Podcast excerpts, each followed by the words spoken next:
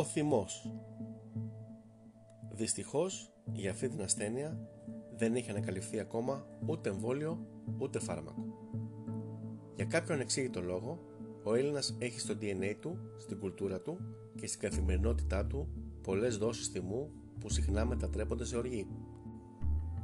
Ξεκινάς το πρωί για δουλειά με νεύρα γιατί προφανώς έχεις αργήσει και σκέφτεσαι πόση κίνηση θα συναντήσει στο δρόμο. Πρώτο φανάρι που συναντάς θα βρεις έναν ακόμα πιο βιαστικό από πίσω σου να κορτάρει πανελειμμένα στο πρώτο κλάσμα του δευτερολέπτου που θα ανοίξει το πράσινο.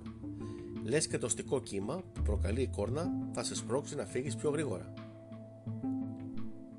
Αφού ανταλλάσσετε μερικά γαλλικά, ξεκινάς μαρσάροντας με τα νεύρα σου μια βαθμίδα πιο τεντωμένα από ό,τι ήταν πριν και εκείνη την ώρα χτυπάει το τηλέφωνο. Είναι η γυναίκα σου που σου θυμίζει ότι πρέπει να πάρεις τα παιδιά από το σχολείο γιατί εκείνη δεν θα έχει σχολάσει ακόμα. Υπέροχα! Άλλη μια βαθμίδα εκνευρισμού προσθέθηκε στην ήδη υπάρχουσα διαταραχή σου. Μετά πολλά, φτάνεις στη δουλειά και αφού κάνεις μισή ώρα να βρεις θέση για παρκάρισμα, μπαίνεις τρέχοντας από τη σκάλα υπηρεσίας για να μην σε πετύχει κανένα μάτι πριν φτάσεις στο γραφείο σου. Επειδή όμως είσαι και μεγάλος γκαντέμις, στο διάδρομο διασταυρώνεσαι με τον προϊστάμενο. Τι έγινε κύριε Παυλόπουλε, μας πλάκωσε τον Παύλο πάλι; Χαμογελάς ευγενικά και μέσα σου βράζεις.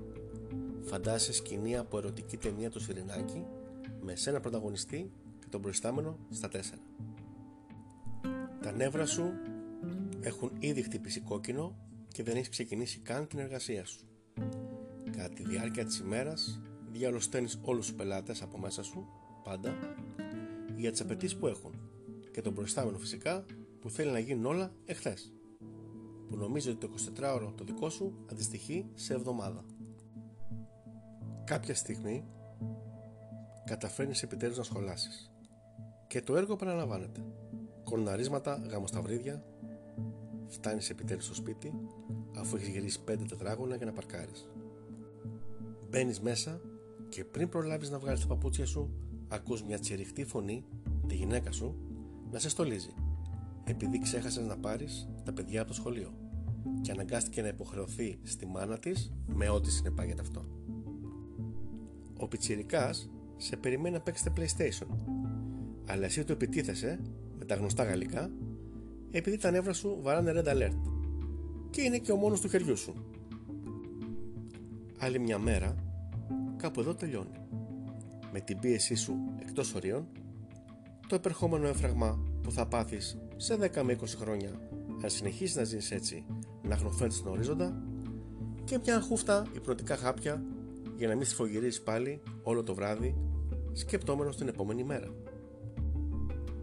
Κλείνεις τα μάτια σου μισώντας τους πάντες και τα πάντα και κατηγορώντας τους για τη μίζερη ζωή σου αναθεματίζοντας την τύχη σου.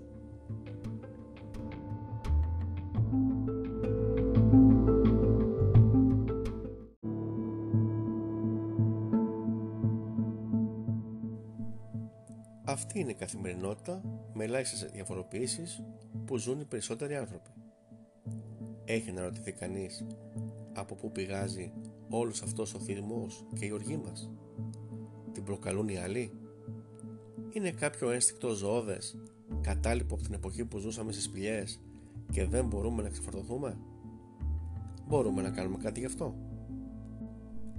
Μήπως αυτός ο συνεχόμενος θυμός εν τέλει θα βλάψει εμάς πρωτίστως, σωματικά και ψυχολογικά, καθώς και τους γύρω μας που ξεσπάμε πάνω τους;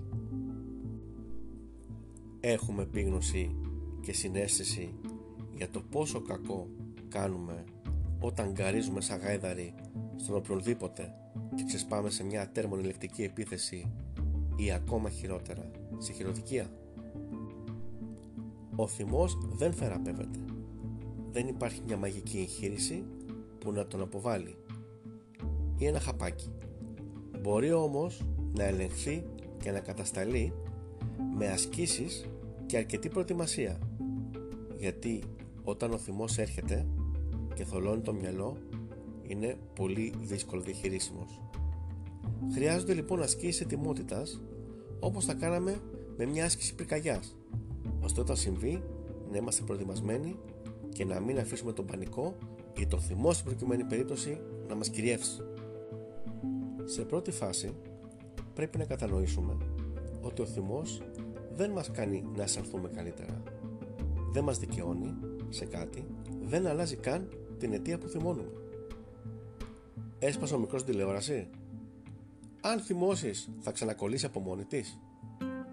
Αυτό ισχύει για οποιαδήποτε καταστροφή προκαλεί έξαρση θυμού και οργής. Φυσικά δεν πρέπει να συγχαίουμε ότι μαθαίνοντας να ελέγχουμε το θυμό μας θα μετατραπούμε αυτόματα σε επιθύνια υποτακτικά όντα που ό,τι και να μας λένε θα λέμε ναι.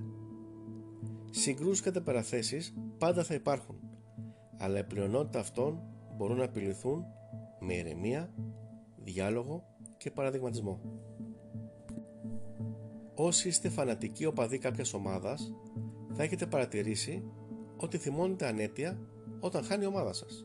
Ένα γεγονός που δεν επηρεάζει την πραγματικότητα, ούτε τη δουλειά σας, ούτε την οικογένειά σας, ούτε και τη σχέση που έχετε με τους άλλους ανθρώπους. Παρ' όλα αυτά, θα μεταφέρετε αυτό το θυμό στους οικείους σας, λες και από το αποτέλεσμα του αγώνα κρίνεται η επιβίωσή σας. Οι περισσότεροι φαντάζομαι το κάνετε συνέστητα, χωρίς να καταλαβαίνετε πόσο μεγάλη μαλακία είναι. Ο ανεξέλεγκτος θυμός που μετατρέπεται σε οργή συχνά βάζει σε κίνδυνο ανθρώπινες ζωές, τη δική μας και τον γύρο μας. Τελευταία έχουμε υπάρξει μάρτυρες για ζευγάρια που τσακώνονται, φτάνουν στα άκρα και καταλήγουν ο ένας στο χώμα και ο άλλος στη φυλακή. Η απολογία των κατηγορουμένων; Θόλωσα. Δεν ήξερα τι έκανα. Ήταν η κακιά στιγμή. Αυτή η κακιά στιγμή μην νομίζετε ότι είναι μακριά από σας αν δεν μάθετε να ελέγχετε τα νεύρα σας. Το να προσπαθήσει κάποιος να ελέγξει τα νεύρα του δεν είναι κάτι που έχει όριο ηλικίας. Ποτέ δεν είναι αργά και όσο πιο νωρίς, τόσο το καλύτερο για να μην δηλητηριάζεστε εσείς πρωτίστως. Φυσικά δεν είναι κάτι εύκολο και αυτονόητο, αλλιώς δεν το συζητάγαμε. Για το τι μπορεί να κάνουμε για να ελέγχουμε το θυμό μας θα ασχοληθούμε στο επόμενο επεισόδιο. Προς το παρόν, αρκεστείτε να συνειδητοποιήσετε τη σοβαρότητα του προβλήματος και να αποφασίσετε ότι κάτι πρέπει να κάνετε γι' αυτό.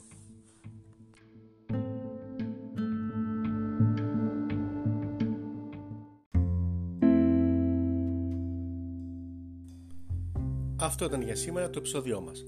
Μπορείτε να στέλνετε τις παρατηρήσεις σας φωνητικά αν το επιθυμείτε μέσω του link που υπάρχει στην περιγραφή. Αν σας άρεσε διαδώστε το. Αν όχι πάλι προσπεράστε το. Δεν πειράζει, καλή καρδιά. Μέχρι την επόμενη φορά που θα τα πούμε να είστε όλοι καλά.